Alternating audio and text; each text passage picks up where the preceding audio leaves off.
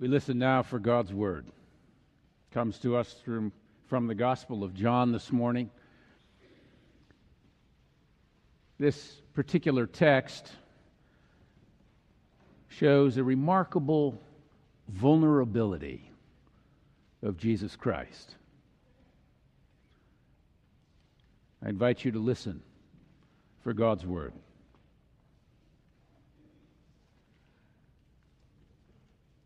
Now, among those who went up to worship at the festival, this is the festival in Jerusalem, were some Greeks. And they came to Philip, who was from Bethsaida in Galilee, and they said to him, Sir, we wish to see Jesus. So Philip went and told Andrew, and then Andrew and Philip went and told Jesus. And Jesus answered them, The hour has come for the Son of Man to be glorified. Very truly, I tell you, unless a grain of wheat falls into the earth and dies, it remains just a single grain.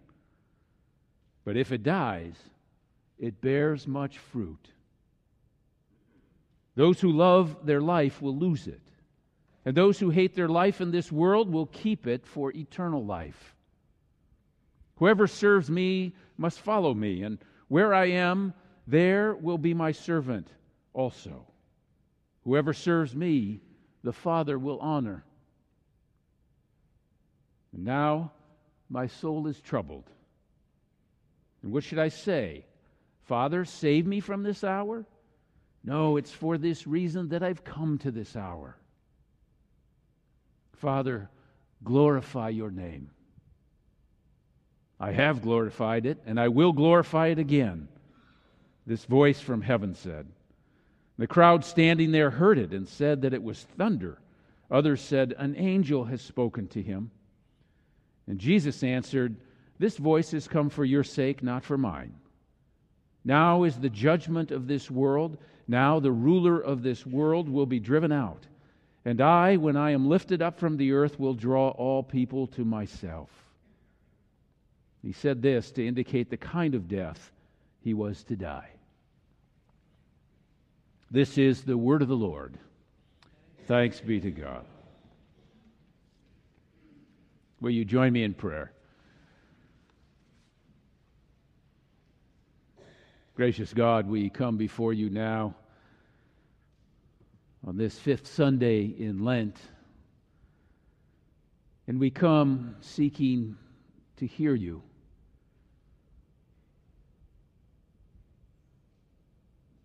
Take the sleep from our eyes and open our ears, that we may receive what you have for us this day.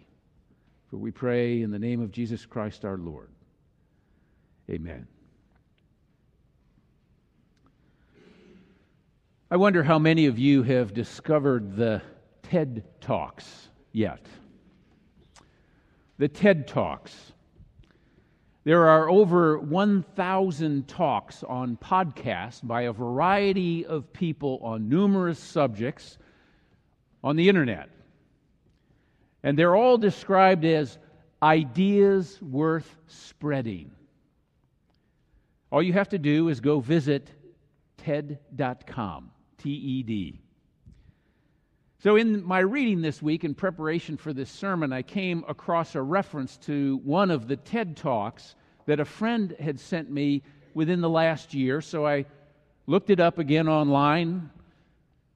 It's a talk by Brene Brown, a research scientist in the field of social work. My daughter's a social worker. I became intrigued. Now, according to the research conducted by Dr. Brown, and other social workers. Many, many of the people that they've researched, like you and me, have a problem with vulnerability. Many of us apparently fundamentally don't believe that we're truly worthy of love and real connection with other people. Down in the core of who we are, we believe that if people really knew us, if they really knew what we have done or what we think about, if they really knew who we are, they wouldn't want to love us or connect with us. So we only sparingly reveal and share ourselves. We hide ourselves for fear of what others may really think about us if they knew. Rather than loving because we feel we are worthy of love ourselves, we feel this deep sense of what they call shame. Shame defined simply as the fear of not being worthy of real human connections. So let me give you an example of this from my own life. Last summer, my wife and I moved our son and his family to Nashville, Tennessee. We were excited for them. They're grown ups now, they have their own family. It's a great opportunity for them to get ahead in their careers. And we certainly felt a sense of loss in their departure from the neighborhood. How would the distance change our relationship? What does this mean in terms of our relationship with our grandson? And they were pregnant at the time. What would this mean for the future of our relationship with a new grandson? Will they have the support they need in this new community for this expanding family? I mean, who's going to stay with Elliot when they go to the hospital? We navigated the move, we navigated the work, we even navigated the emotional terrain pretty well. But then, months later, while I was watching a movie, there was a scene in the movie of a father running and playing on the beach with his young son. And all of a sudden, this flood of emotion came from I, I, didn't know where. And I realized that I'd been dreaming about my son and always dreaming of him as a child, not the man who he had become. And I realized in that moment I had lost my best friend who moved to Nashville.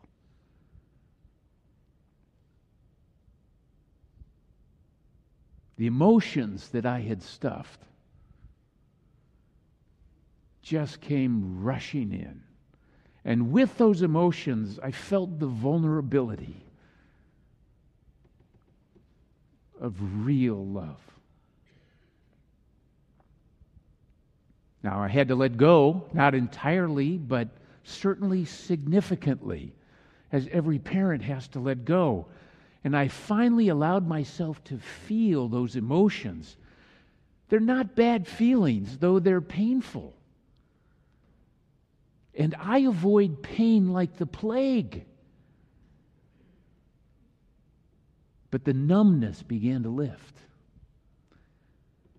And you see, I, I, I'm so intellectual sometimes. I so operate out of my brain that sometimes I just deny what my heart is feeling. And sometimes the heart simply won't be denied. Now, the research that Dr. Brown has discovered and w- what she went through personally has taught her to live and love and work and parent completely differently. Life is messy, she says, and we try to cope with it, but we often do it in unhelpful and even destructive ways. We all need to feel a sense that we're loved, that we belong, that we connect on a deep level.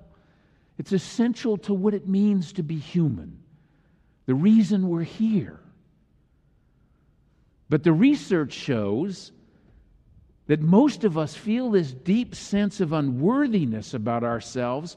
We simply fear that we will not connect, and so we withhold ourselves. I'm not blank. You fill in the rest of that sentence. I'm not good enough. I'm not attractive enough. I'm not strong enough. I'm not rich enough. I'm not thin enough. I'm not smart enough. I'm not something at the core of our being that we feel. And to be known, we have to allow ourselves to be really seen. It requires what she calls excruciating vulnerability. The other way we cope with this is we try to perfect everything. We try to make our lives look perfect. We even try to make our children look perfect. And what damage we do to them when we try to do that. People who have a sense of love and belonging fundamentally believe they are worthy of love and belonging. That's it. That's the only difference between them and the rest of us. The thing that keeps us from love and connection is the belief we're simply not worthy of it because we're not good enough. Some people, however, that they've discovered are wholehearted. They live in a wholehearted kind of way from a sense of worthiness and a sense of deep connections with others. They live with what she calls courage. Now, courage, the word itself in the English language, comes from the Latin word for heart. They live a wholehearted way. Not because they're perfect, they know they're imperfect, but they realize that it's their imperfections that make them beautiful.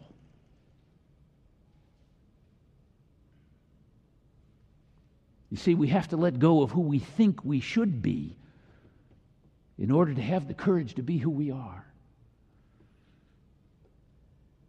Now, any of you who know me very well know I'm not well suited for the conversation we're having right now. I'm a pretty cautious person. I tend to hold my cards pretty close to the vest. All this talk about vulnerability and connection and worthiness makes me uncomfortable. I'd much rather be talking to you today about my NCAA bracket. Why the heck Villanova lost? They're supposed to go all the way to the final championship game. But I do think this is important stuff. Just don't tell anybody, it'll blow my cover. You see, I'm at that stage in life now where all these close connections I've worked for 35 years to create and develop are beginning to unravel, and for very good reasons.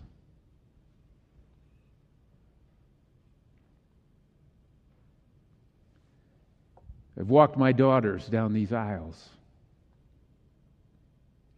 Joyous occasions, their wedding days, wonderful things to celebrate, but there's a loss that comes with that and a change in the relationships. I've done the father thing, not without its pain and its fear about the connections forged over those 35 years. What will be the future of these relationships? What about the relationships now with their spouses? And who am I supposed to be as a grandfather with these children?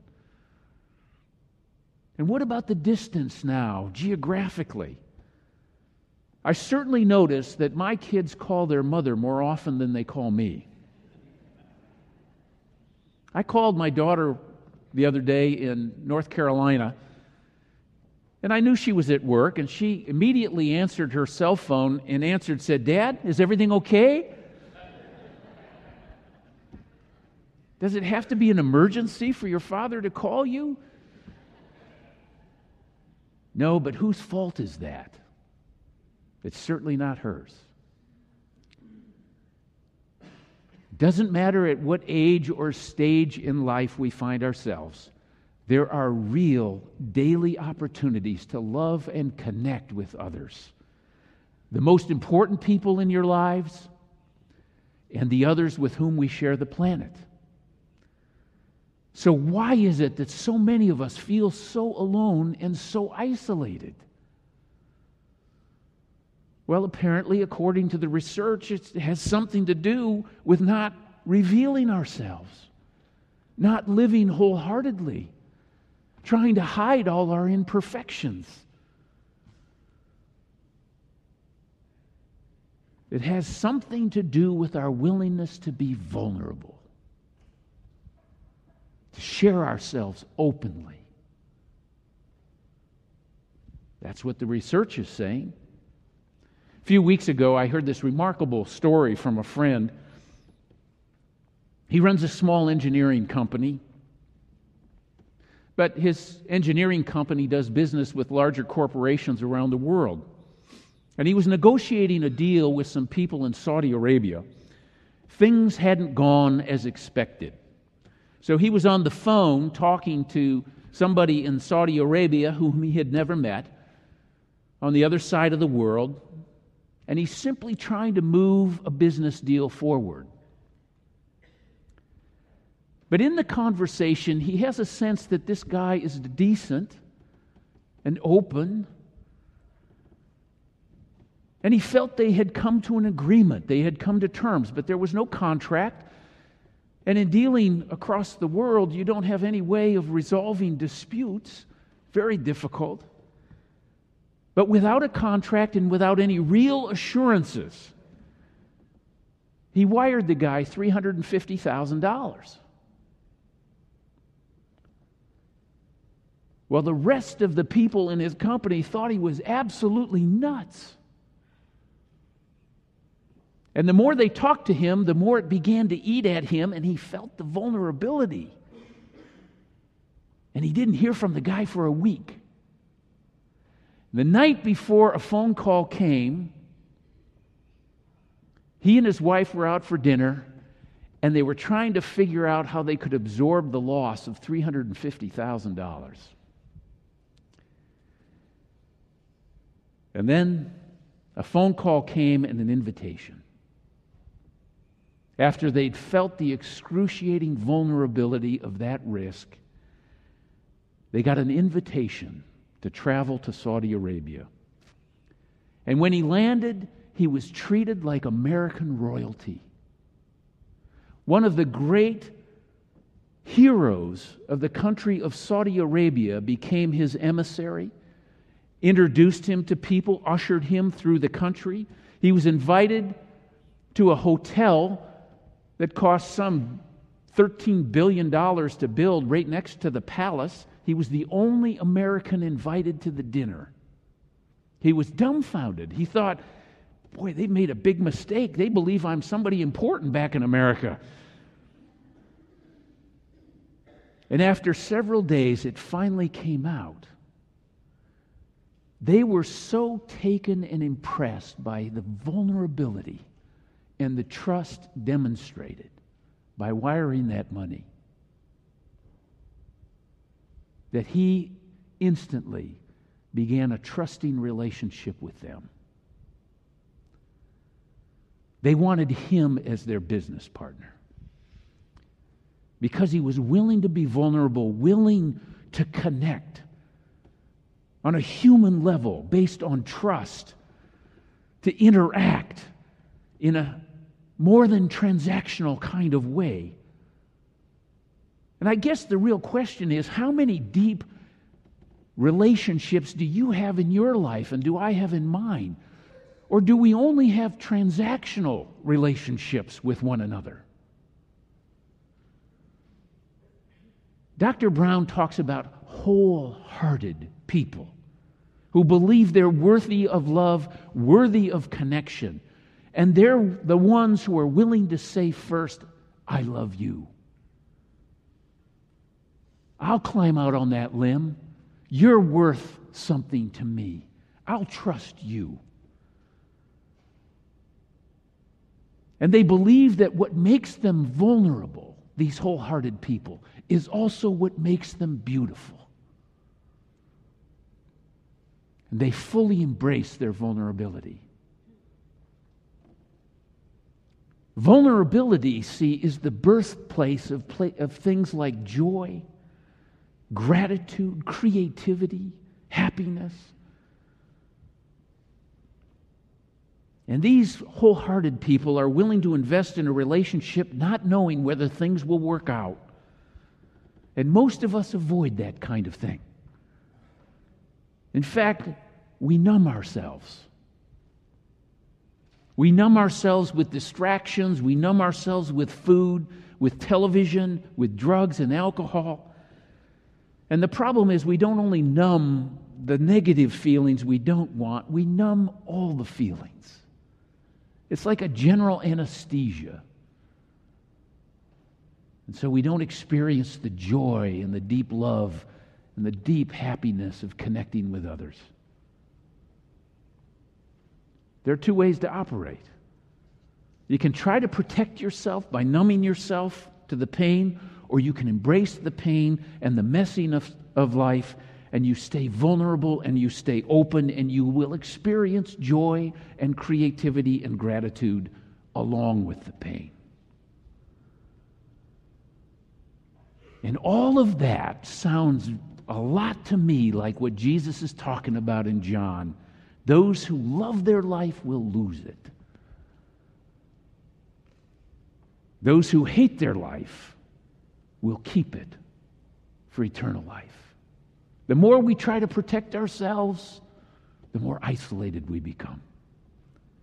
So, this brings me to this text in John, because here we have God desiring a connection with us, facing his own impending death, but believing he's worthy of our love, he's worthy of our connection, and without any assurances that we'll actually respond to his love, he chooses yet to go to the cross to address the very shame that is often at the core of who we are, that keeps us from one another and keeps us from Him. And here in this text in John, we see this excruciating vulnerability on the part of Jesus Christ. A chain of events has begun. It's set in motion, and it will lead to his death. And it says Jesus' own soul is troubled. I don't know about you, but when my soul is troubled, I'm up in the middle of the night. And for some darn reason, it's always 2:30. I don't know why. Every time I look over at the clock, it's 2:30.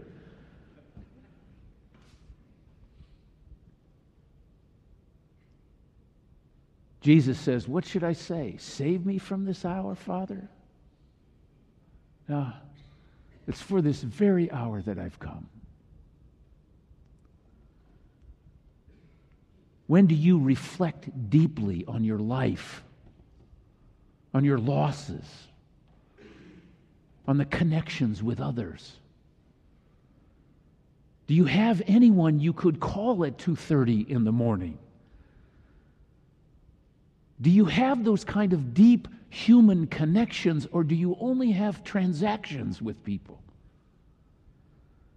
So these two Greeks approach Philip, who bears a Greek name, and he probably spoke Greek, and he asks him, We too want to see Jesus.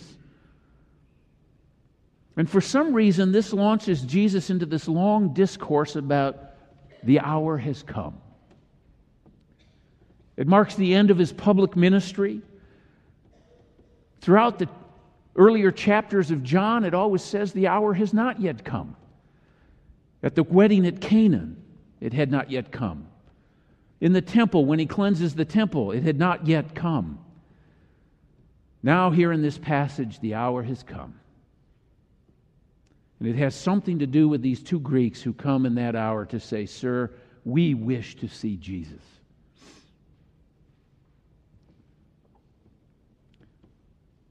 Even the disciples are going to have to see things differently. They saw only what they were conditioned to see in him. But Jesus came from a completely different angle. He wasn't just a nationalistic phenomenon. He was not, as Pilate would later place over his head on the cross, merely the king of the Jews. Because when Jesus was lifted up on that cross, he would draw all people to himself Greeks and Romans, Jews and Americans, Chinese, Hispanics, all people. And at the center of our faith is this changed perspective on who Jesus is, on who we ourselves are, and on the entire world around us. And the disciples didn't even begin to understand it in this text. It wasn't until after the resurrection that they began to, dis- to discern who he was. That Jesus, when he was lifted up on that cross, lifted all of us. He was nailed to that cross for the very shame that often is at the center of our lives. And he took away all the shame that causes us to hide from others, to numb ourselves to life's challenges, to life's relationships. And he changed that core sense of our worthiness so that he might bring us creativity and joy and gratitude and happiness. So today, whether you're troubled about college admission, wondering whether you're worthy enough for that letter of admission, or you're troubled about some new relationship that's developing in your life, or you're troubled about losing your job, or you're troubled about your marriage, or you're troubled about retirement or aging or you're worried that your money isn't going to last long enough, whatever it is, you and I are alive today. And we're capable of deep, loving connections with people and with God. And you and I are able to experience love and joy and meaning And we're able to quit numbing ourselves to life. Do you too wish to see Jesus? Then you must risk opening yourself honestly to Him and sharing yourself with others. That's why we're here. And we can take these kind of risks because of the strength of the one who lives within us. So don't protect yourself too much. Because you'll miss out on the very best that life has to offer real love, deep and abiding connection. And it begins with reconnecting with the one who loves you more than anyone else and who, in excruciating vulnerability, went to the cross that we might know life and life abundant.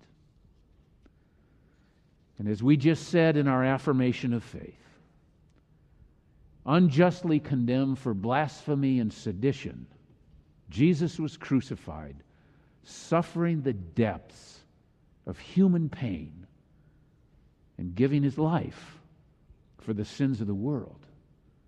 And God raised this Jesus from the dead, vindicating his sinless life, breaking the power of sin and evil, and delivering us from death to life eternal. Thanks be to God. Amen.